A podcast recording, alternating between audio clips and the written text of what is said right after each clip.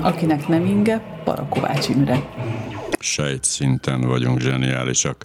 E, jó reggelt kívánok! Ha minden igaz, Szalai Kristóf van, biomérnök van a vonalban. Jó reggelt kívánok! Jó reggelt! És boldog, boldog húsvétot. Hát próbáltam összefoglalni a műsor elején, hogy miről fogunk beszélgetni, de szerintem jobban tettem volna, hogy ezt nem kísérlem meg.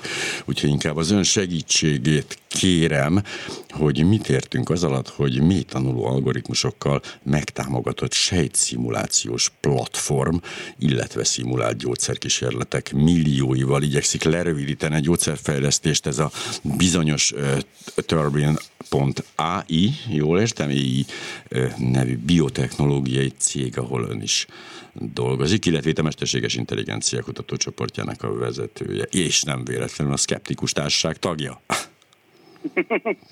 igen, igen.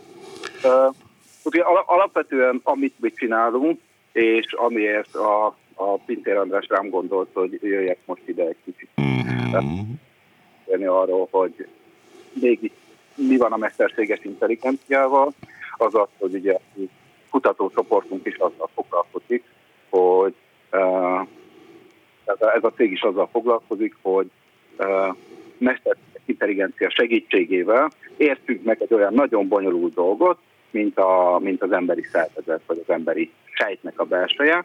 És ugye mi magunk a mesterséges intelligenciát arra használjuk, hogy ennek segítségével értsük meg azt, hogy hogy lehet jobban használni a meglévő gyógyszereket, illetve a fejlesztés alatt levő gyógyszereket, illetve hogy lehet olyan, mi főleg a daganatos betegségekkel foglalkozunk, hogy lehet olyan betegségekkel uh, új gyógyszert fejleszteni, amire még nincs annak ismeretében, hogy tudjuk, vagy az ember segít nekünk elmondani, hogy mégis melyik fejtek reagálnak jól erre, vagy sem. Ugye Általában akik egy kicsit távolabb állnak ettől a tévától, azok ugye vagy megváltóként tekintenek a mesterséges intelligenciára, vagy fenyegető veszélyként, vagy, vagy valami vicces leágazásával foglalkoznak, miközben szerintem nagyjából a mesterséges intelligencia olyan lett, mint hogy a tévé, vagy a, az, az internet.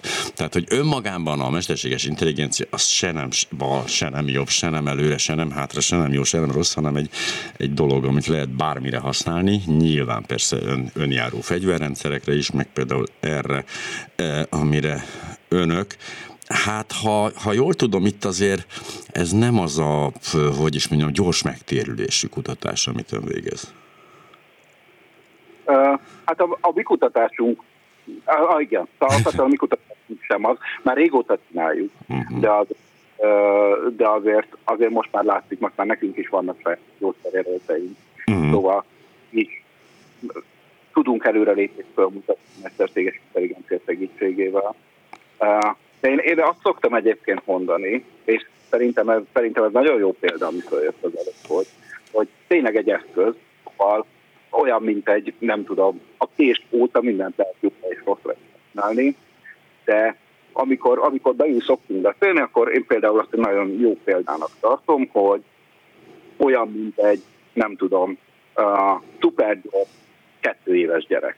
Uh-huh. Szóval, uh, szóval nagyon sokkal gyorsabban tud információt feldolgozni, de kifejezetten és csak azt csinálja meg, amire mi, uh, amire mi megkérjük, és ezzel uh, nagyon, hát ugye nagyon sok ilyen régi mesében van az a, uh, hát nem is feltétlenül csak de nagyon sok ilyen ismanó meg uh, egyéb kívánsághozó lény van, aki pontosan azt csinálja, amit kérjük. Se többet, se kevesebbet, és ez néha nehéz. E, és pont ezért ilyen nehéz ezeket a mesterséges intelligencia algoritmusokat is tanítani, e, mert például van, van egy ilyen nagyon érdekes példa, hogy e, egy katonai felhasználásban egyszer szerették volna, meg szerették volna megtanítani egy mesterséges intelligenciát arra, hogy ismerje fel a tankokat. Uh-huh. Szóval, hogy a zöldben hol rejtőzik tank, és hol van bokor. És nagyon boldogok voltak, hogy nem tudom, 90 akárhány százalékos pontossága volt ennek a felismerő algoritmusnak, majd kimentek a terepre, és akkor átbukott, hogy öröm volt hogy is, gyakorlatilag teljesen haszontalan volt. Jobban megnézegették a képeket, kiderült, hogy a mesterséges intelligencia Tehát, hogy azok a képek, amiket tank volt, a tank délután volt ott. Szóval a tankokat délután fotózták, nem tankokat meg délelőtt. De a mesterséges csak azt a rúta vett felismerni, hogy hány óra van a képen. Ó, tehát csak a délutáni tankokat tudta felismerni, és semmelyik más hát időszakban. Délután tank volt, délelőtt meg semmi sem volt tank. Hm. Igen, egy másik példát akartam majdnem hozni, de aztán rájöttem, hogy talán nem fér bele szétfeszíteni a műsor kereteit, de hát mondjuk fogalmazunk úgy, hogyha mondjuk azt szeretném, hogy a szakállam a földig érjen, akkor azt úgy is el lehet érni, hogyha levágják a fejemet. Tehát, hogy tehát nem mindig, nem mindig elég a célt kijelölni, mert lehet, hogy az odavezető út kellemetlenebb lesz. De azért menjünk bele egy picit mélyebben ebbe a történetbe. Tehát mi az a, mi az, ami, mi az a teher, amit levehet a mesterséges intelligencia kutatók válláról ebben az esetben, amit felgyorsíthat, vagy amivel közelebb juttathat minket ezekhez a gyógyszerekhez? Hát ugye nagyon sok mindenre használunk mesterséges intelligenciát. Amire, amire mi használjuk a mesterséges intelligenciát, az az, hogy van ez a sejt, ez egy nagyon bonyolult rendszer, és nem igazán értjük, hogy mi van benne. Vannak van nagyon sok cikk, és már nagyon sok mindent tudunk, de, de nagyon sok mindent még nem tudunk. És a mesterséges intelligencia egyszerűen annak segítségével, hogy odaadok neki kísérletes adatokat, hogyha ezt a gyógyszert teszem a sejtre, akkor van válasz, ha azt a gyógyszert teszem a sejtre, akkor nincs válasz, ebből nagyon sokat odaadok neki, akkor képes olyan rejtett összefüggéseket találni, amiket mi még nem tudunk.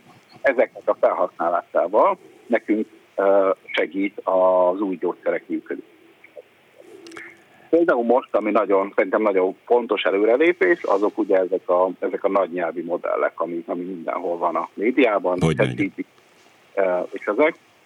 Ez, ez szerintem azért lesz nagyon fontos és meghatározó a jövőben, mind a mellett, hogy most nem közvetlenül ez fog elvezetni minket a, a általános mesterséges intelligenciáig, az az, hogy értjük azt, tehát a mesterséges intelligencia megtanulta megérteni a nyelvet, mi van benne.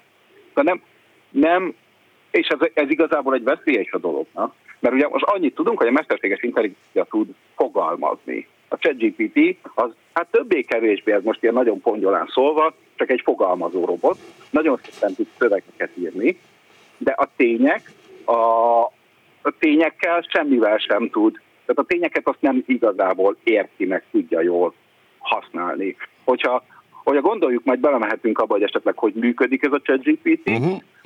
Egyrészt a dolog előnye minden esetre az, hogy uh, nagyon könnyebbé válik valószínűleg a gépeknek a, a vezérlése, meg a használata, azért, mert hogy most már nem sokkal kevésbé kell gépi nyelv, nekünk embereknek megtanulni gépi nyelven kommunikálni, mert a gép megtanul lassan emberi nyelven kommunikálni, és csak én kérek tőle valamit, és többé-kevésbé majd megcsinál. Tehát messze tartunk attól, amikor még DOS-ban kellett hekkelnünk, ugye a régi szép időkben, és meg kellett tanulnunk a, a, nekünk a számítógép különböző nyelveit.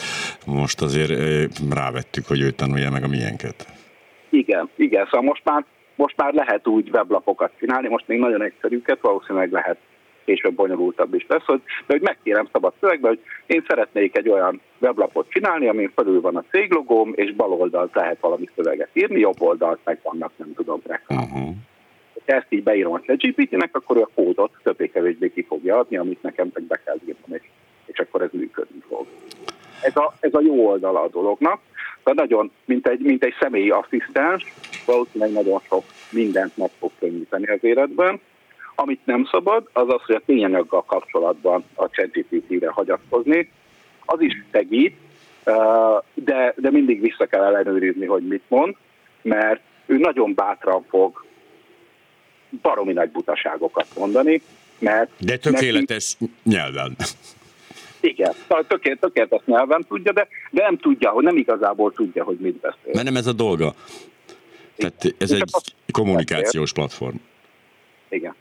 Ez olyan, mint amikor hülyeségeket, ül az két ember hülyeségeket beszél, oda sem figyelve a, magára a témára, csak a szöveg folyam, maga a megfogalmazás, a, a, a szórakoztató részlege működik. Ez mondjuk azért veszélyes egyébként, mert hogy ez, ez egy bárki kívülálló számára, ez egy nehezen elfogadható tény, hogy valaki, aki kiváló magyarsággal, angolsággal, most teljesen mindegy, fogalmaz és velem társalog, az alapvetően tök hülye. Tehát, hogy tehát nem egy, egy, egy Wikipédia mögötte, nem egy az összes létező tudás, ami az interneten összegyűlt, hanem ő arra figyel, hogy ebből a több milliárd szavas szókincséből a legjobb mondatokat rakja össze, amelyek persze témában odaillenek, és ez a megtévesztő, hogy az egész jól működik, hogy azért belül marad a, a, a tematikán, csak hát nem figyel oda arra, hogy éppen milyen alátámasztása van annak, amit beszél. Igen, szerintem ez egy, szerintem ez nagyon jó észrevétel, hogy ugye embereknél nekünk a, mi a tudást a nyelvben kódoljuk, és uh-huh. valahogy, hogy valaki jól tud beszélni, az azt is jelenti, hogy valószínűleg tudása van a dolog mögött. És a mesterséges intelligencia már szétválik, mert hogy máshol azt a tudást, ami, amire nem tudom, tárgyi tudás, mint, az a, mint azt a típusú nyelvtudást, ami nálunk embereknél együtt ez persze csak egy átmeneti állapot, hisz ez a későbbiekben könnyen lehet, hogy felzárkózik majd hozzá. Uh, igen, valószínűleg. Sőt, hát, hát ugye azt, talán ott is meg lehet csinálni, hogy egyébként a, hogyha van egy ilyen nagyon jó fordítóprogramunk, mint a ChatGPT, ami az ember és a gép nyelvet között fordítani, akkor a ChatGPT-t megkérjük, hogy adjon valami olyan kódot ki, amivel egyébként vala, egy olyan másik program, amiben a tárgyi tudás el van tárolva, mondjuk egy a Wikipédián ki tudja nézni, hogy, hogy egyébként mit. Csak itt nagyon fontos az, hogy uh, főleg ahogy maga a ChatGPT-vel egyre több cikket fognak generálni, mert már most lehet látni az interneten, hogy nagyon sok olyan weblap van, ami teljes egészében valamilyen mesterséges intelligencia programmal írtak. De egyébként nagyon nehéz észrevenni, mert én is, én is csak onnan szoktam észrevenni, hogyha keresek, nem tudom, valami akármit az interneten, hogy nem tudom, uh, hogy kell paprikát krumplit főzni, az uh-huh. nagyon boldog. Uh, és kijönnek olyan weboldalak, ahol mindent is tudnak, vagy, vagy valami jobb például szeretnék összehasonlítani két fülhallgatót, hogy melyiket legyen. Ott ki az ilyen uh, weboldal, és nagyon sok esetben azt teszem észre, amikor elkezdem olvasni az ablakot, hogy elolvastam három bekezdést, és a szöveg értelmes, de nem tudtam meg sem túlja. Semmi, sem zöldséget olvasok. És ilyenkor fog gyanút az ember, hogy az valószínűleg egy mesterséges intelligencia által csinált oldal lesz. És szóval pont ezért nagyon fontos, hogy megtanuljuk ismerni és használni a megbízható forrásokat. És mert ez egyébként is ugye a mai, mai korban egy nagyon fontos dolog, de ezen még a ChatGPT igen, pont ezt akartam mondani, hogy egyébként sem erősségünk a tények ellenőrzése. Tehát amikor nem egy mesterséges intelligencia a tudatos megtévesztés vagy a, vagy a véletlen megtévesztés mögött, akkor sem keressük meg a forrást. Így azért, hogy is mondjam, jelentősen megnövekszik annak lehetősége, hogy hát hülyeséget gondolunk, vagy hülyeséget csinálunk, vagy hogy hát egyszerűen csak hülyék maradunk. Igen, ebben biztos vagyok, hogy ez egy ez egy valós veszélye, és ez, egy, ez sokkal inkább veszélye a most ezeknek a technológiáknak, mint hogy a mesterséges intelligencia a világuralomra fog törni. Uh, sokkal inkább valós veszélye ezeknek a technológiáknak, hogy a valódi tények, a valódi források még jobban el lehet önteni szeméttel, és még nehezebb lesz őket megtalálni. És ezért fontos, hogy hogyha ez már úgyis többé-kevésbé megbízhatatlan, mi magunk tanuljuk meg uh, minél jobban uh, ezeket a forrásokat, nem tudom, adott esetben a PubMed, uh, vagy egyébként a Wikipédia nagyon, nagyon sok esetben nagyon jó forrás tud lenni. Ott, ott például viszonylag jól vannak elnőrülve a dolgok, és persze néha becsúszik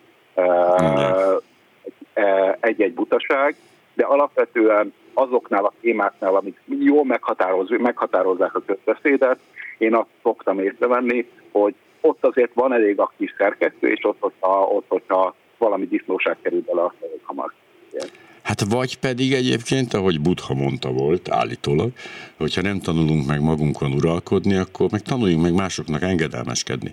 Tehát, hogy ha, ha nem vagyunk erre hajlandók, vagy nem érdekel minket, akkor meg fogadjuk el, hogy mások ö, tudják. Itt az a gond, amikor valaki de hülye, és előre akar menni a sorba, és elkéri a mikrofont, és onnantól, onnantól van a baj mindig, mert még mindenki a helyén marad, addig a dolog nagyjából működik. Hogy lehet tudni azt a sejtszimuláció esetén, visszatérve egy kicsit konkrétan erre a munkára, hogy, hogy ott nem, ez, nem merülhet föl ez a tank probléma, hogy csak a délutáni, a délutáni tankok tankok, tehát hogy lehet tudni, hogy ez működik valóban, vagy hogy lehet bebiztosítani? Ó, hát ott felmerül. Hát azért, azért, is mondtam ezt a, azért is mondtam ezt a példát, mert, mert nálunk is voltak én. Mert ennek a történetnek a párhuzamai, ezek, ezek nálunk is megjelentek. Meg kell tanulni kiszűrni. Ami azért ugye, ahogy mi használjuk a mesterséges intelligenciát, az se az, hogy a mesterséges intelligencia mond valamit, és aztán uh, akkor menjünk neki ezerrel, akkor adjuk be egy betegnek lesz, lesz. Hanem, hanem az, amit kitesz, kivesz, az, amit mi a, mond nekünk a mesterséges intelligencia, azt ugyan, mi ugyanúgy megmérjük. Sejteken, ugyanúgy el fog menni egerekbe, meg ugyanazokat a vizsgálatokat elvégezzük, csak a mesterséges intelligencia abban segít nekünk, hogy az a borzasztó bukási arány, ami egy gyógyszerfejlesztésnél van, hogy 95-99 százaléka a ígéretes, a folyamat elején megjelent, akár ígéretes gyógyszerjelölteknek is valahol a folyamatban elbukik. Ezt többen szeretünk. A ideális esetben egy gyógyszer fejlesztése majd olyan gyors tud lenni, mint amilyen a Covid vakcináké volt, nem, hogy nem kell tíz évig próbálkozni, hogy legyen újfajta egy új hanem ugyanúgy egy évi alatt lehet zavarni az folyamatokat, mert ugyanúgy meg kell csinálni ezeket a, a vizsgálatokat, mert lehet, hogy hülyeséget mondok uh-huh. Mhm. lenni, de sokkal kell mondani, ez már önmagában érték, hogy kevesebbet kell bukni. Illetve ugye egy csomó kísérletet nem kell elvégezni, ami rengeteg pénzbe kerülne, rengeteg időbe kerülne, mert azért mondjuk, a, ha nem is a 99%-ot a felesleges utaknak zárja ki, de ha már a 75%-ot vagy a 70-et kizárja, az is már egy óriási, óriási ugrás. Igen, igen. De ennek ellenére azért ez még mindig egy rendkívül kockázatos, meg egy rendkívül pénzigényes, meg időigényes dolog. Tehát így a lerövidített időszak sem lesz 5 perc. A Covid esetében azt gondolom, hogy ott, ott még mindig nem tudom pontosan, hogy mennyire sikerült a százszerzalékos, hát ez sosem sikerült, de mondjuk a nagy biztonság mellett megcsinálni ezt a rohamfejlesztést, vagy hol voltak apróbb engedmények esetleg így a, a biztonság kárára? Akkor most az előjáróban leszögezem, hogy én nem vagyok ennek a területnek. Ja, nem is, igen, persze. Ebben nem, nem ilyen értelemben nyilatkozom most itt, de ettől függetlenül, amit én tudok erről a dologról, az az, hogy uh, voltak könnyítések az engedélyeztetési folyamaton, de nem volt semmi annyira rendkívüli tudtommal, ami ne lett volna meg, ami ne történt volna meg akárhol, valamikor máshol a világban. Hm. Például a ahol mi dolgozunk sokat, a daganatos gyógyszereknek a fejlesztése, ott például nagyon sokszor sokkal egyszerűbb az engedélyeztetési folyamat, mint akár ennek a, mint akár a mostani Covid vakcinák esetén, mert daganat gyógyszereknél például nem feltétlenül szükséges egészséges embereken először kipróbálni. Uh-huh. Uh-huh. úgy működik, hogy egészséges embereken, és hogyha nekik nincs bajuk, akkor merjük csak beteg embereknek beadni, akiknek egyébként is van egy alapbetegségük, szóval lehet, hogy diktatúra És a gyógyszereknél ezt a fázist, eh, ezt viszonylag sokszor, eh, sokszor először beteg embereknek adjuk. Egyrészt azért, mert a gyógyszereknek sokszor elég erős mellékhatásaik vannak, hogy nem feltétlenül akarunk egészséges embereket kitenni neki. Másrészt, hogyha meg már most minél hamarabb látszik, hogy vannak emberek, akik tudunk segíteni, akik lehet ezzel a segíteni, akkor, akkor minél hamarabb kerüljön ki a piacra, mert egyszerűen a tehetséges uh, haszonnak, és itt most ember élet években haszonnak uh, mondok, és a kockázatnak az aránya sokszor olyan jó, hogy mondjuk, hogy menjenek betegekbe. Igen, ez az a, az a helyzet, amikor valaki zuhan a tizedikről, akkor hát alá, alá teszünk egy plüsmockót is akár, mert van egy valami minimális esélye, hogy csökkenti a, a, csökkenti a becsapódás erejét, és nem azon gondolkozunk, hogy egészen biztosan, pontosan mekkora legyen a trambulin, ami megfogja őt, ha már látjuk, hogy esik. Igen. És szerintem az általában a mesterséges intelligenciára is igaz. Uh, mondok erre is egy. Én például úgy szoktam használni ezt a GPT mostanában, hogy a, a, volt például egy olyan eset, hogy nem tudom, kerestem egy olyan típusú ember, mondjuk, aki olyasmi dolgokat meg tud csinálni, mint amit a közös képviselő megcsinál, csak egy családi háznál. Uh-huh. Ezt fogalmam se volt, hogy hogy kell beírni a Google-be, mert nem tudom mi a szó, és megkérdeztem konkrétan ezt a ChatGPT-től. De egy, egyébként maga a történet az csak annyi, hogy, a, a, hogy ugye gondolkoztunk azon, hogy családi házba költözni, uh-huh. és a, viszont ott sokat kell engedni abban a típusú kényelemből, ami egy közös lakásnál van, vagy lakásnál van, ahol egy közös sok mindent szerint és a vita feloldása céljából megkérdeztem a GPT-t, hogy van egy És ezt nem tudom én beírni a Google-be, mert nem tudom, hogy mi az a szó, amit szeretnék ja, beírni. Ja. És a ChatGPT megmondta nekem, hogy ez valószínűleg, amit én keresek, az az ingatlan kezelő. És beírta a Google-be, és nem az volt, az ingatlan kezelő nem ezt csinálja, uh-huh. de vissza GPT-hez, hogy jó, nem ezt keressük, mondjál jobban. És akkor mondta másodikra, hogy ő ingatlan karbantartó uh, szolgálatokat keresek, ez, ez az, aki ezt a funkciót tudja látni. És akkor megint beírtam Google-be, és akkor másodikra tényleg ez, ez az a, a fajta szolgáltatás, amit én, amit én abban adott esetben kerestem, ami esetleg feloldhatja ezt a, a bonyolult családi kérdést. Uh, szerintem, ami fontos dolog ebből, az az, hogy ugyanúgy, ahogy mi a sejtszimulációknál visszaellenőrzünk mindent, amit az emmi mond, nekünk is, amikor a ChatGPT-t vagy ilyen emléket használunk, akkor is vissza kell elnézni, hogy nem mondott hülyeséget, nem mondott a hülyeséget, de ettől függetlenül tud nekem iránymutatást adni, hogy egyáltalán mit írjak be a keresőt.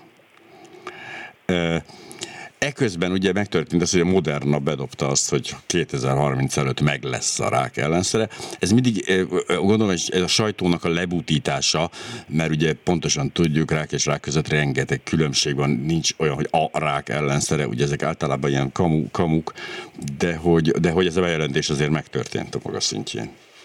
Én, én ezt szoborúan néztem, hogy végigment egyébként a médiában tegnap reggel. Aha. Ez ugye nagy részt, a nagy részt, hogy nézegettem, ez egy Guardian cikknek a fordítása. Uh-huh. És az a bejelentés, amit a Moderna tett, az valós, és ennek, tehát egy újfajta módozatát fogják kihozni a rák kezelésének, lesznek rák vakcinák, rák elleni védőoltások, amik a védőoltás az egy nagyon rossz szó erre, mert nem előre fog megvédeni a rák ellen, hanem ez is ugyanolyan gyógyszerezési módozat, lesz, mint a kemoterápia, vagy a célzott gyógyszerek, vagy az immunterápiák. Ilyenből, ilyenből van viszonylag sok. Ebből fog egy új dolog sorba állni. És bizonyos rákokban ez ugyanúgy valószínűleg nagy segítséget tud nyújtani, mint, hogy, mint ahogy például az immunterápiák, a, amiket egy pár éve, 5-6 éve hoztak ki, például a melanóma, a melanóma túlélés rátáit nagyban javították. Öt világkép, öt kérdezési stílus, öt személyiség, öt ismerős. Az ötös mai beszélgető társa Parakovács Imre. Jön a tigris, jön a tigris, nála erősebb nincs is. Szalai Kristóffal, a Szkeptikus Társaság tagjával, biomérnökkel, a a egyszerűség kedvéért Turbine AI, tehát Turbine AI biotechnology, szóval biotechnológiai cég EMI kutatócsoportjának a vezetőjével beszélgetünk, és én nem szeretnék elmélyedni a tudományos ismeretterjesztő újságírás nyomorúságában, de hát pont egy ilyen esetben talán elég nagy felelőssége van az újságírónak, amikor így bedobja a közösbe, hogy hát meg lesz a rák gyógyszere 2030 előtt. Igen. Szóval nehéz. Ja. De hát mondjuk az a borzasztó, hogy a teljes teher most egyenlőre ugye eléggé, voltak nagyon jó műhelyek a tudományos ismeretterjesztő újságírásra, most ez az egész a Qubitnak a, a vállára hullott, és hát az, a, a Qubit nem az a szerkesztőség, ami képes ezt az egész ország számára megfelelően elvégezni, az egy kis közösség, és innentől kezdve sajnos talán még a borzalmas 80-as évek végéhez, vagy 90-es évek elejéhez képest is megnövekedtek az ilyen kamu, kamu vagy kamu szagú, vagy, vagy kamumenti ilyen információk halmaza. Jaj, hát én nem akarom bántani az újságírókat egyébként sem. Nem. Ez, egyébként egy, ez egyébként egy jó példa volt arra, ugye, ugye arról beszéltünk, hogy mennyire uh, a, most végigment a médiában, hogy megjelent a, a ráknak az ellenszere, vagy megjelenhet 2030-ra a ráknak az ellenszere, és, és ugye itt igazából arról van szó, hogy ugyanúgy egy fontos előrelépés várható ezzel, hogy a rák gyógyítására, rák bizonyos fajtainak gyógyítására kiadnak majd vakcinák, de ez is bizonyos betegeken fog segíteni, sok más betegen pedig nem fog segíteni. És ezeket a, ezeket a nüanszokat nyilván a médiában nagyon nehéz átadni, meg amilyen tempóval jönnek a, a hírek, meg amilyen tempóval ki kell adni ezeket a híreket egy modern média szolgáltatónak gondolom, azért ezeket nehéz megérteni megjeleníteni. Uh, és igen. Igen, semmiképpen én, én bármikor szívesen bártok bárkit, tehát hogy újságírót, vagy bármit, nem okoz ez problémát, de kétségtelen, hogy talán pont az ilyen helyzetekben kellene egy csippet nagyobb felelősséggel eljárni, mert hogy nem is az, hogy megjelenhet, ugye, hogyan fogalmazott 2030-ig, hanem megjelenik. Tehát itt, itt nem, volt, nem volt kérdés. 2030-ig itt lesz a, a gyógyszer, és hát ez nem biztos, hogy olyan, olyan jó vicc azok számára, akiknek esetleg nem lesz itt, vagy akiknek igen. E, minden esetre azért ez egy kicsit mindig megkavarja ezt a történetet. Ez egy másik vonal, ugye, amit ők csinálnak az önökéhez képest. Ez egy más fajta fejlesztés, más irányzat. Hát igen. Szóval ugye amivel, amivel ők foglalkoznak, a, jól értem, az az, hogy ez, ez tulajdonképpen egy újfajta mechanizmus lesz gyógyszerek beadására. Szóval most nem úgy kell, nem úgy kell majd beadni a gyógyszereket, hogy bevesztük, vagy hogy egy olyan újfajta gyógyszerosztály jöhet létre, amit nem bevenni kell, vagy nem uh, intravénásan kell beadni, mint, például a, mint például a kemoterápiászereket, hanem, uh, hanem hogyha ezt gyakorlatilag úgy, mint a, a COVID vakcinát beadják, akkor azokat a fehérjéket, amik a gyógyszernek vannak számva, azokat a saját szervezetünk fogja megszervelni, amíg ezek a, ezek a kis hívőszemetenek fel kell nem bomlanak. És ezért olyan fajta a molekulákat tudunk majd gyógyszerként alkalmazni, nagy fehérjéket, amiket egyébként eddig nem lehetett, mert nagyon kis sejteken, sejteken belülre bevinni. Uh, biztos, hogy új távlatokat fog ezek nyitni, de ez önmagában az egész rák kérdést nem fogjuk vele megoldani, viszont egy új platformot nyit arra, amin keresztül új rákgyógyszereket lehet majd fejleszteni a rák minél több bálfaja ellen, és reméljük, hogy ezt majd mi tudjuk használni a munkánkban arra, hogy uh, majd ezt a platformot is uh, be tudjuk fogni arra, hogy uh, a bizonyosság vagy mi tudjunk. Néhány éve emlékszem, hogy fölmerült és nyilván nem az ön szakterülete, de hogy, hogy a rákgyógyítása vagy a rák megszüntetése helyett a rákkal való együttélésre kéne koncentrálni, mert hogy ez talán a, a jövő útja, tehát hogy egy olyan formába szelidíteni ezeket a, ezeket a folyamatokat, amivel együtt lehet élni 30-40-50 évig, ki tudja. E, tehát, hogy nem kell feltétlenül mindig arra törekedni, hogy ezt most kiírtsuk tőből, kitépjük, meg ilyesmik. Igen, hát ez, ez már, ez már végképpen az én szakterületem. Ja, ja, csak beszélgetünk, igen, arra gondoltam, hogy itt. van, de nagyon, hát nagyon sok rákfajta már most is krónikus betegségként van egy kicsit uh, nyilvántartva. Uh, szóval nagyon, nagyon sok gyógyszer, vagy viszonylag sok a rák ellenes szer, az nem tudja teljesen átpusztítani az előre haladott állapotú daganatot, de kettő, három, négy, öt évig meg tudják tenni a fejlődését. És akkor utána kell egy másik szert keresni. És azért, hogyha három-négy ilyen szert véletlenül találunk valakinél egymás után, az nyertünk meg több mint tíz évet. Szóval gyakorlatilag egy betegségé tud válni. Ön ugye biokémikusként indult, és utána lett informatikus. Nem, nem fordítva. Én oh. először informatikus voltam. Ah, na tessék, itt egy tévinformáció, akkor ezt majd ki is javítom. Ez egy érdekesebb út egyébként, hogy informatikusként miért indult el ebbe az irányba? Hát én ugye a, a, alapvetően azért, mert egyrészt abellett, hogy a, különböző informatikai eszközök fejlesztése egyébként egy érdekes feladat. Engem mindig mondott az, hogy valami, valami ember közé lehessen csinálni, így tud, nyilván így tudjam használni a tudásomat. De igazából meg azért is, mert a, nagyon beleszerettem a biokémiába. Egyszerűen azért, mert látszott az, hogy a, már a középiskolai tanulmányok jaim alapján is, hogy tulajdonképpen az emberi szervezet, meg az emberi sejtek belseje is egy rendszer.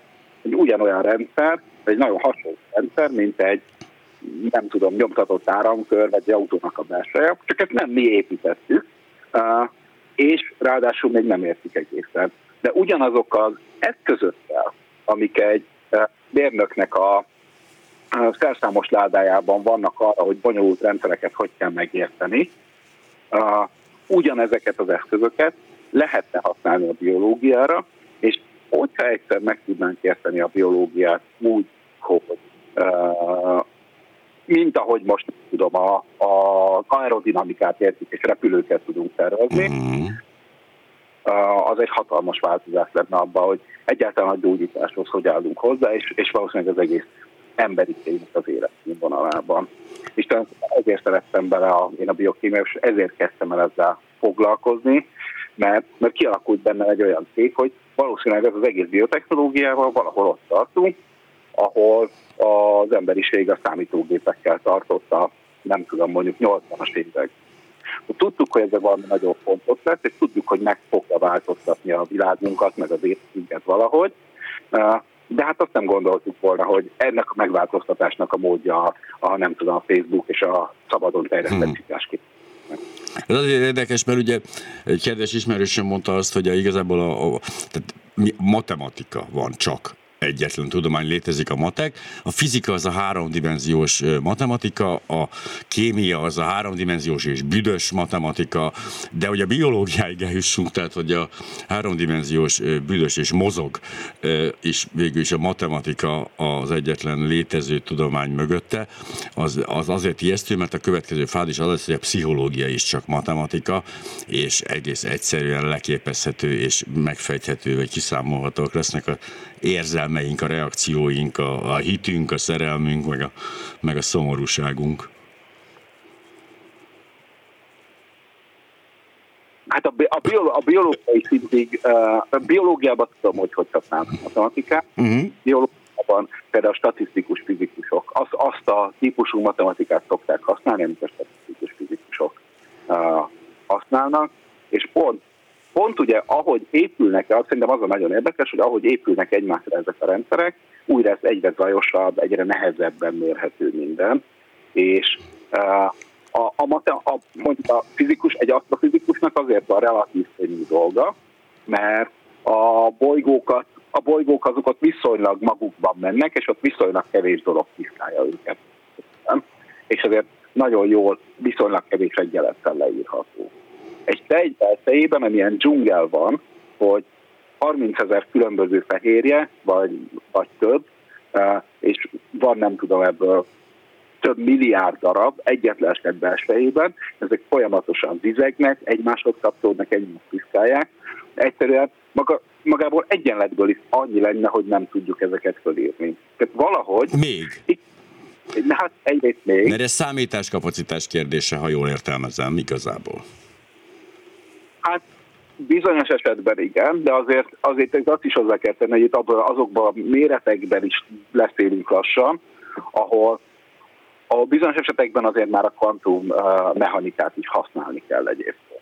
Szóval van azért olyan része, ami tényleg véletlenszerű, és ezért nem jósolható. Ugyanúgy, ahogy az időjárás sem jósolható hosszú távon, mert az véletlenszerűségek összeadódnak, felerősítik egymást. Ugyanígy valószínűleg hosszú távon a, az emberi sejtnek a működése is nehezen jósolható, hogyha nem értük meg, hogyha megpróbál, hogyha csak azt próbáljuk meg, úgy próbáljuk meg modellezni, hogy ezek a fehérjéket összerakjuk, és mit csinálnak. Uh-huh. Hogyha meg tudjuk érteni, és ebben segíthet a mesterséges intelligencia, azokat a szervező elvek, amit egyébként a sejt követ, és ahogy a maga a sejt a, megpróbálja a saját döntéseit meghozni ugye a különböző bemenetek alapján, akkor van egy sokkal egyszerűbb, egy sokkal érthetőbb rendszerünk, amit, uh, amit remélhetőleg jobban uh, tudunk majd használni. És én azt gondolom, hogy valamilyen rendszernek valószínűleg muszáj lennie, a, mert mi azért ne, nem véletlen uh, sejt tömegek vagyunk, hanem, hanem nagyjából mindenkinek öt ujja van, nagyjából mindenkinek egy feje van, szóval ezek valahogy bele, hogy kell, hogy legyenek kódolva a rendszerbe, és a mesterséges intelligencia segíthet kihozni, hogy ez a pont. Ha jól értem, akkor ez tényleg az a helyzet még egyelőre, hogy tehát gömb alakú csirkékkel légüres térben kiválóan működik, de hát sajnos kevés gömb alakú csirke él a légüres térben, és innentől kezdve a rendszer megbonyolódik. De hát valóban akkor a közelítő, a legjobban közelítő szimulációk fognak ebben segíteni, mint ahogy egyébként a meteorológusok is azt állítják, hogy egy bizonyos fokig tényleg számítási kapacitáson múlik ez az előrejelzés, de egy bizonyos fok fölött már nem segít ennek a növekedése, mert ott, ott annyira sok tényező lép be, és valószínűleg egy emberi sejtben, a fehérjék esetében például mm, ez megsokszorozódik, mint a légkörnél. Igen, igen, és ezért, ezért valószínűleg nem is egy ilyen teljesen a nulláról induló szimulációra van szükség, hanem inkább egy olyan például mesterséges intelligenciára, ami uh, tud segíteni, és el tudja tárolni magában ezeket a szervezeteket, és meg tudom kérdezni, hogy egyébként, hogyha ezt a gyógyszert adom a sejtnek, akkor mi fog történni, és melyik sejtnek kéne adnom ezt a gyógyszert, hogy működjön. De egyébként én tudom ma az időjárás előrejelzésben is, most már egyre inkább, uh, egyre több olyan irányzatot látok, ahol nem csak a szigorúan szimulációkkal jelzik előre az időjárást, hanem, hanem mesterséges intelligenciával segítenek rá. A másik ilyen hír a héten, ami még talán kapcsolódik ide egy picit, ez a békasejtekből rakott össze robotokat egy mesterséges intelligencia. Itt megint érzek egy kis leegyszerűsítést ebben a címben. Ezt láttam, de ezt még nem olvastam el, hogy erre tudni Aha. Eh, Science Focus-ban jelent meg az eredeti egyébként, és arról szól, hogy béka embriókból kinyert sejtekből rakott össze robotokat. A projekten ta, ta, ta, ta, ta. E, igen, igen, igen, igen, igen. Hát ja, sejtekből építenek robotokat, mert így az alapépítő kövek és gyakorlatilag szuperintelligens gépek, az így összerakott robotokat szenorobotoknak hívják. Fú, erős, erősen science fiction jellegű ez a dolog szerintem, úgyhogy valóban akkor ezt így engedjük el suhanni így a, a levegőben. És térjünk vissza egy picit a tényleg a fehérjékhez. Tehát itt, ha jól értelmezem a, ezt az írás végét, ami már megint a, a, az ön közvetlen munkájáról szól, hogy itt egyfajta, hát ilyen önmegsemmisítő mechanizmus aktiválását próbálják ez, ez ügyben műk, elérni, működésre kényszeríteni, mármint, hogy észreveszi magáról a sérült sejt, hogy itt valami baj van, és így elpusztítja önmagát. Ez, ez rendkívül, ez is, ez is most így számomra egy science fiction tartománya. Ez egy, ez egy teljesen természetes mechanizmus. Ja, egyébként uh, igen. Azért, mivel nem vagyunk uh, véletlenszerű, egy véletlenszerű sejtgömb, pont ezért a sejtjeinknek nagyon szigorú szabályozásuk van, hogy ki mikor élhet, ki mikor meghalnia. Például nagyon jó példa az az, hogy a még embrió korunkban ugye vannak úszóhártyák az ujjaink között.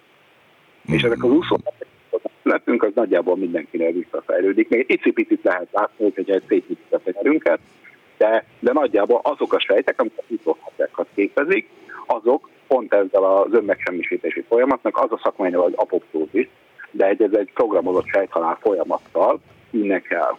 És hogyha ez a folyamat jól működni minden sejtünkben, akkor igazából nem is tudna rá kialakulni, mert a sejt nagyon hamar észreveszi, hogyha valami nincs rendben a saját genomjával, és beindítja ezt a folyamatot.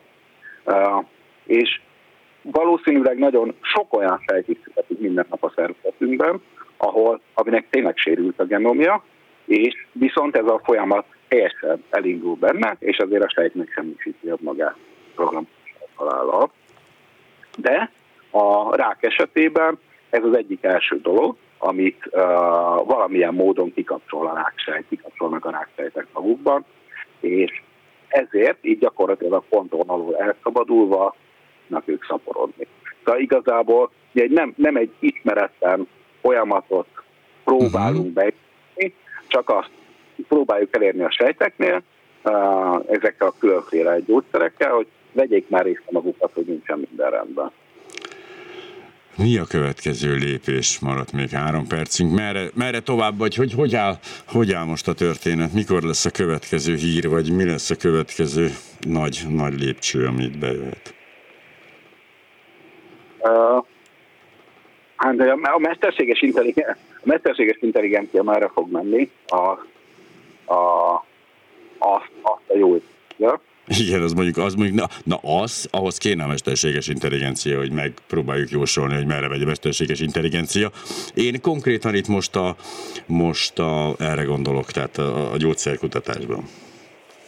Ugye, hát mi ugye azon dolgozunk, hogy egyrészt a, a saját gyógyszerjelölteinket jutassuk uh, minél előrébb. Most egyébként a saját munkánkban, a, amivel foglalkozunk, és amivel nekünk például jó előrehaladásai, harmadikra, mivel jó előrehaladást uh-huh. látunk, az az, hogy most már nem csak uh, sejt, Petri csészében levő sejteket kezdtünk el modellezni, meg tudunk uh, jó pontossággal modellezni, hanem most már egyetem levő, gyakorlatilag in vivo szervezetben levő tumorsejtekre is uh, tudunk, meg tudjuk mondani, hogy azok várhatóak, hogy fognak reagálni. Főleg a következő években ki tudjuk ezt terjeszteni, hogy egészen az emberig tudja segíteni a folyamatot ez a szimuláció. Most ez innen, ahol én ülök, nem látszik, hogy ez milyen távolságra van egy esetleges alkalmazástól, vagy konkrét gyógyszer megjelenésétől. Ez körülbelül hol, hol van a horizonton ilyenkor ez?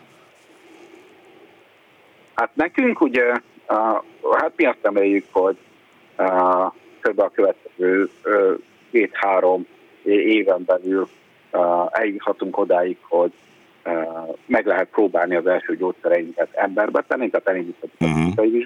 a és ez azt jelenti, hogy jó esetben uh, 5-6 év múlva lehet, lehet uh, de valami ilyesmi, valami időskálán lehet belőle jóvá. Igen, ez rövidebb, mint gondoltam, tehát ez azt jelenti, hogy valóban radikálisan gyorsítja ez a, ez a segítség, a mesterséges intelligencia ezeket a kutatásokat, mert 5-6 év az egy teljesen jó, ez egy belátható, belátható távolság. Köszönöm. A, a minden jól megy. Nagyon szépen köszönöm Szalai Kristófnak, biomérnöknek. A biomérnököt ezt én tettem hozzá, de a lényeg az, hogy informatikus, biokémikusnak, hogy rendelkezésünkre állt, úgyis, mint a Skeptikus Társaság képviselője, és úgyis, mint a Turbin AI biotechnológiai cég mesterséges intelligencia kutatócsoportjának a vezetője. Hát fogunk még beszélgetni, és nagyon szépen köszönöm, hogy rendelkezésünkre állt húsvétkor. Mi, minden jót viszont hallásra hallgatunk, és ártott nagy, aztán visszatérünk a Biribél blokkhoz, kis szőrös állatokhoz, és háromnegyedkor jön a beígért pintyő Malajziából, de most zenélünk egy kicsit. Mr. Tiger, Mr. Tiger. Котик, мне в соцсетях. Na most bután nézek magam elé, hogy van-e már pintyű a vonalban. Ha van pintyű a vonalban, akkor van pintyű a vonalban. A haj, de jó lesz nekünk innentől kezdve. Folytatódik a szkeptikus hétfő. Na, itt vagyunk. Haló, haló, haló. Szervusz, üdvözlöm a hallgatókat is, igen, itt vagyok. Képzeld el, lesz vadmacska mentő futás Budakeszin, de nem ezért hívtunk. Jaj, hát ez csodálatos. Mesélj nekem már igen. arról, hogy lapos föld díj lesz idén is. Ó, lesz. de mostanában egy eléggé, eléggé uh, húzós heteink következnek, mert hogy nagyon-nagyon sok minden történik most a következő hetekben. Ugye április 1-én kiírtuk a 2023. évi laposföldi díjat. Ez azt jelenti, hogy most a, a jelölés és a szavazási fázisban vagyunk.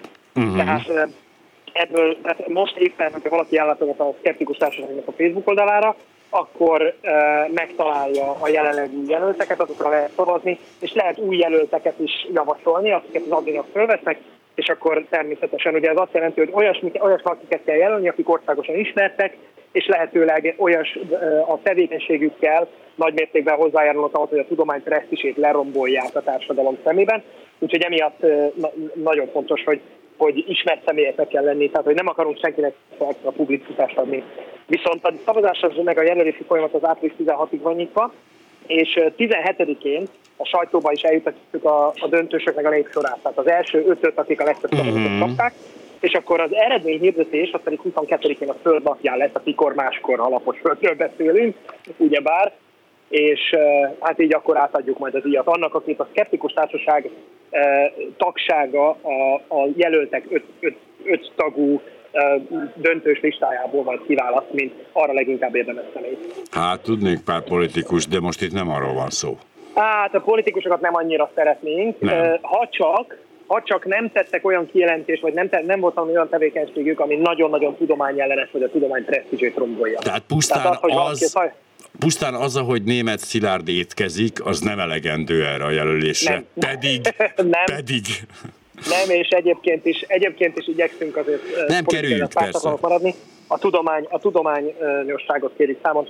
Egyébként viszont van még egy, ha, ha megengeded meg, még van annyi időnk, akkor pár dologról beszélnék, mert hogy ugye 17-én majd a döntőség sorát közé tesszük, de 18-án viszont Skeptikus Klub lesz megint, ami online is, meg élőben is követhető, oh. és ezúttal Végvári Zsófia fog beszélni arról, hogy a, a, a festményekkel kapcsolatos csalásokat hogyan lehet a tudomány eszközeivel leleplezni. Oh. Tehát hogyan lehet egy, egy, egy, egy hamisított festményt beazonosítani, akár a korát megítélni, hogy az nem is abban a korban keletkezett, és, és természettudományos eszközöket használva. Tehát egy egészen izgalmas előadásnak nézünk elébe.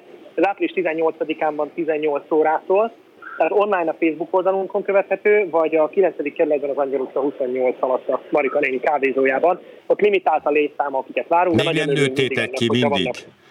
Tehát még, még nem nőttük ki, azért a Covid utáni időszak még mindig olyan, hogy az, a személyes jelenléttel még azért, azért úgy e, sajnos nem tudunk olyan nagyot dobni, de ha már, itt, ha már ezt emlegetjük a személyes jelenlétet, uh-huh. akkor csinálunk egy konferencia jellegű eseményt is, Oh. Ez meg május 6-án lesz Szegeden. Tehát ez úgy hívjuk, hmm. hogy Szegedi Szkeptikus Találkozó, és május 7-e ez egy szombati nap, a Szegedi Agórában fogunk tartani, és hát eléggé ismert nevek is jelen lesznek a, a, az előadók között, tehát Boldog Kői Zsolt, Rácz András, ugye Euroszortak szakértő, Csupor Dezső, a Pirola Kalauz oh, oh, ja. szerzője, Melek Sándor az Alimentótól, és hát a Lakmus képviselője is ott lesz majd, tehát nagyon sok izgalmas dologról fogunk május beszélni. 6. Ez egy egész napos rendezvény lesz.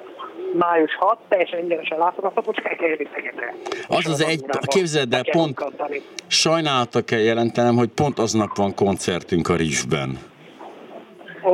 Ez, hát ezt nagyon sajnálom. De én abban reménykedem, hogy a, igen, hogy a Csináltad már Rabbival nevű punkzenekarunk közönsége és a Skeptikus Klub rajongói tábora, ha bár mutat átfedéseket, de nem teljesen azonos, ezért tudnak majd dönteni. De ott mi lesz egyébként? Mire készüljünk Szegeden? Szegeden mire készüljünk? Előadások lesznek? Tehát nagyjából egy ilyen egynapos agy, agy, agyfejlesztő dolog?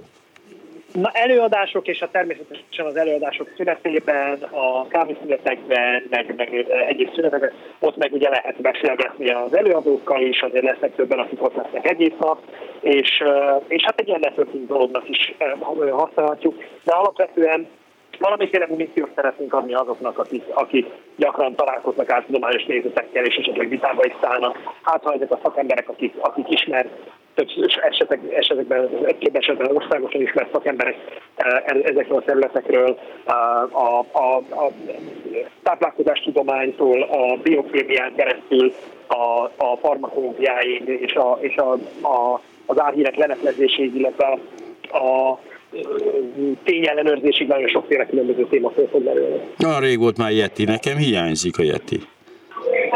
Hát az nekem is, de az egész világnak hiányzik, mert valójában bizonyíték arra, hogy létezik, hmm. egyáltalán nincs. Úgyhogy, hát jó, gondol. jó, hát most érted annyi mindenre, és, és igaz barátság, hát arra sincs bizonyít. Nos, tehát, de hogy mit akarok mondani, hogy a festészet azért is érdekel engem, mert képzeld el, egy egészen döbbenetes jelenséggel találkoztam nemrégiben, közvetve, nem közvetlenül, de hogy például valaki bevitt egy aukciós házba egy festményt, ami gyaníthatóan egy bizonyos festőhöz volt köthető, ám nem volt rajta szignó, ezért hát csak így nagyjából lehetett belőni, és képzeld el, mire árverésre került sor, megjelent a szignó a képen. Hát nem Aha, csoda. Igen. Hát nem csoda. Na, hát, Végvári Zsófi és a kis csapata, illetve a festményvizsgálat labora pontosan ilyenekkel foglalkoznak, és hát nagyon, én nagyon, nagyon örülök neki, hogy ezt az előre felvállalta, úgyhogy ez 18-án meg is hallgatható. És azért, ha nem haragszol, ha van még annyi idő, még egy dolgot persze, mondanék, persze. hogy mitől olyan nagyon aktív ez a hónap. Ezen a héten fog, fogjuk publikálni a második részét annak a podcastnak, amit márciusban kezdtünk el, ez a Hogy is van ez című podcast, ez nem a Skeptikus Társaság hivatalos podcastja, de gyakorlatilag minden résztvevő, aki, aki ebben részt vett, az a Skeptikus Társaság tagja, úgyhogy hát nem hivatalos, de, de azért, hogy természetesen a szkepticizmus alapjain próbálunk ismeretterjesztő tevékenységet folytatni, és hát eddig nagyon jó visszajelzéseket kaptunk az első részre, hát reméljük, hogy a második rész is annyira fog tetszeni, tehát az a hogy is van ez.com oldalon megtalálható. Hogy is van ez.com, itt lesz meg, hát gondolom minden ilyen platformon, ahol általában podcastek vannak. Persze, ez miért... az, összes, az, összes, az összes nagyobb podcast miért, platformon. Miért, tehát, ez miért, miért tartottátok fontosnak, hogy ez elkülönüljön a szkeptikus társaságtól, vagy ez miért egy külön projekt, vagy ez hogy van már? Ezek részben a név az egyik oka. Aha. Tehát nagyon szeretnénk azt, hogyha itt ez a, szkeptik, a szkeptikusság, ez, ez, ez egyrészt most már megosztó is, másrészt meg félreérthető is, mert sokan ugye nem, nem azzal kötik össze a szkepticizmus, most már elcsépelt lett ez a szó egy kicsit teljesen rossz irányba elvitt formában. Szóval nagyon-nagyon fontosnak tartottuk, hogy, hogy ennél egy kicsit nyitottabb legyen az egész, tehát ne arról legyen szó, hogy ez a szkeptikus társaság szócsöve, hanem, aha. hanem mindannyian, mindannyiunkban, akik csináljuk, bennünk van ez az ismeretterjesztő hajlam, meg, a, meg az, hogy szeretnénk valamilyen formában ezt a szemléletmódot közvetíteni, de nem kell ezt feltétlenül állandóan nevén nevezni, hanem igazából be kell mutatni, hogy ez miről szól, és hogyan működik, gyakorlati példákon keresztül. Szóval azért nézzék a Szkeptikus Társaság oldalát, ott minden, amiről Így most van. beszéltünk, megtalálnak, és egy örömhír a végére, Pintyő, elkapták az ausztrál férfit, aki ellopta a kacsacsőrű emlőst. Nagyon, ez Ugye? Ez, Ugye? ez így van rendjén. Na ez hát, így van ez megnyugtató, lesz még szkeptikus hétfő, de most egyelőre átmenetileg búcsúzunk. Hát neked jó munkát, mert vagy, vagy jó, nem tudom, mit csinálsz ott nagyon-nagyon messze. Aludj, Malásiában vagyok, igen. Igen, aludj vagy ébredj föl, ami most éppen következik. Elbúcsúzom, mert itt nálunk jönnek a hírek. Köszönöm, hogy itt voltál. Köszönöm szia, szia, minden jót. Szervusz, Önöknek is nagyon köszönöm, hogy itt voltak. Én most lefordulnék erről a mikrofonról, és nem tudom, hazamegyek és várom a locsolókat. Tegyék ezt önök is a viszont hallásra. Az ötös. Öt világkép, öt kérdezési stílus, öt személyiség, öt ismerős.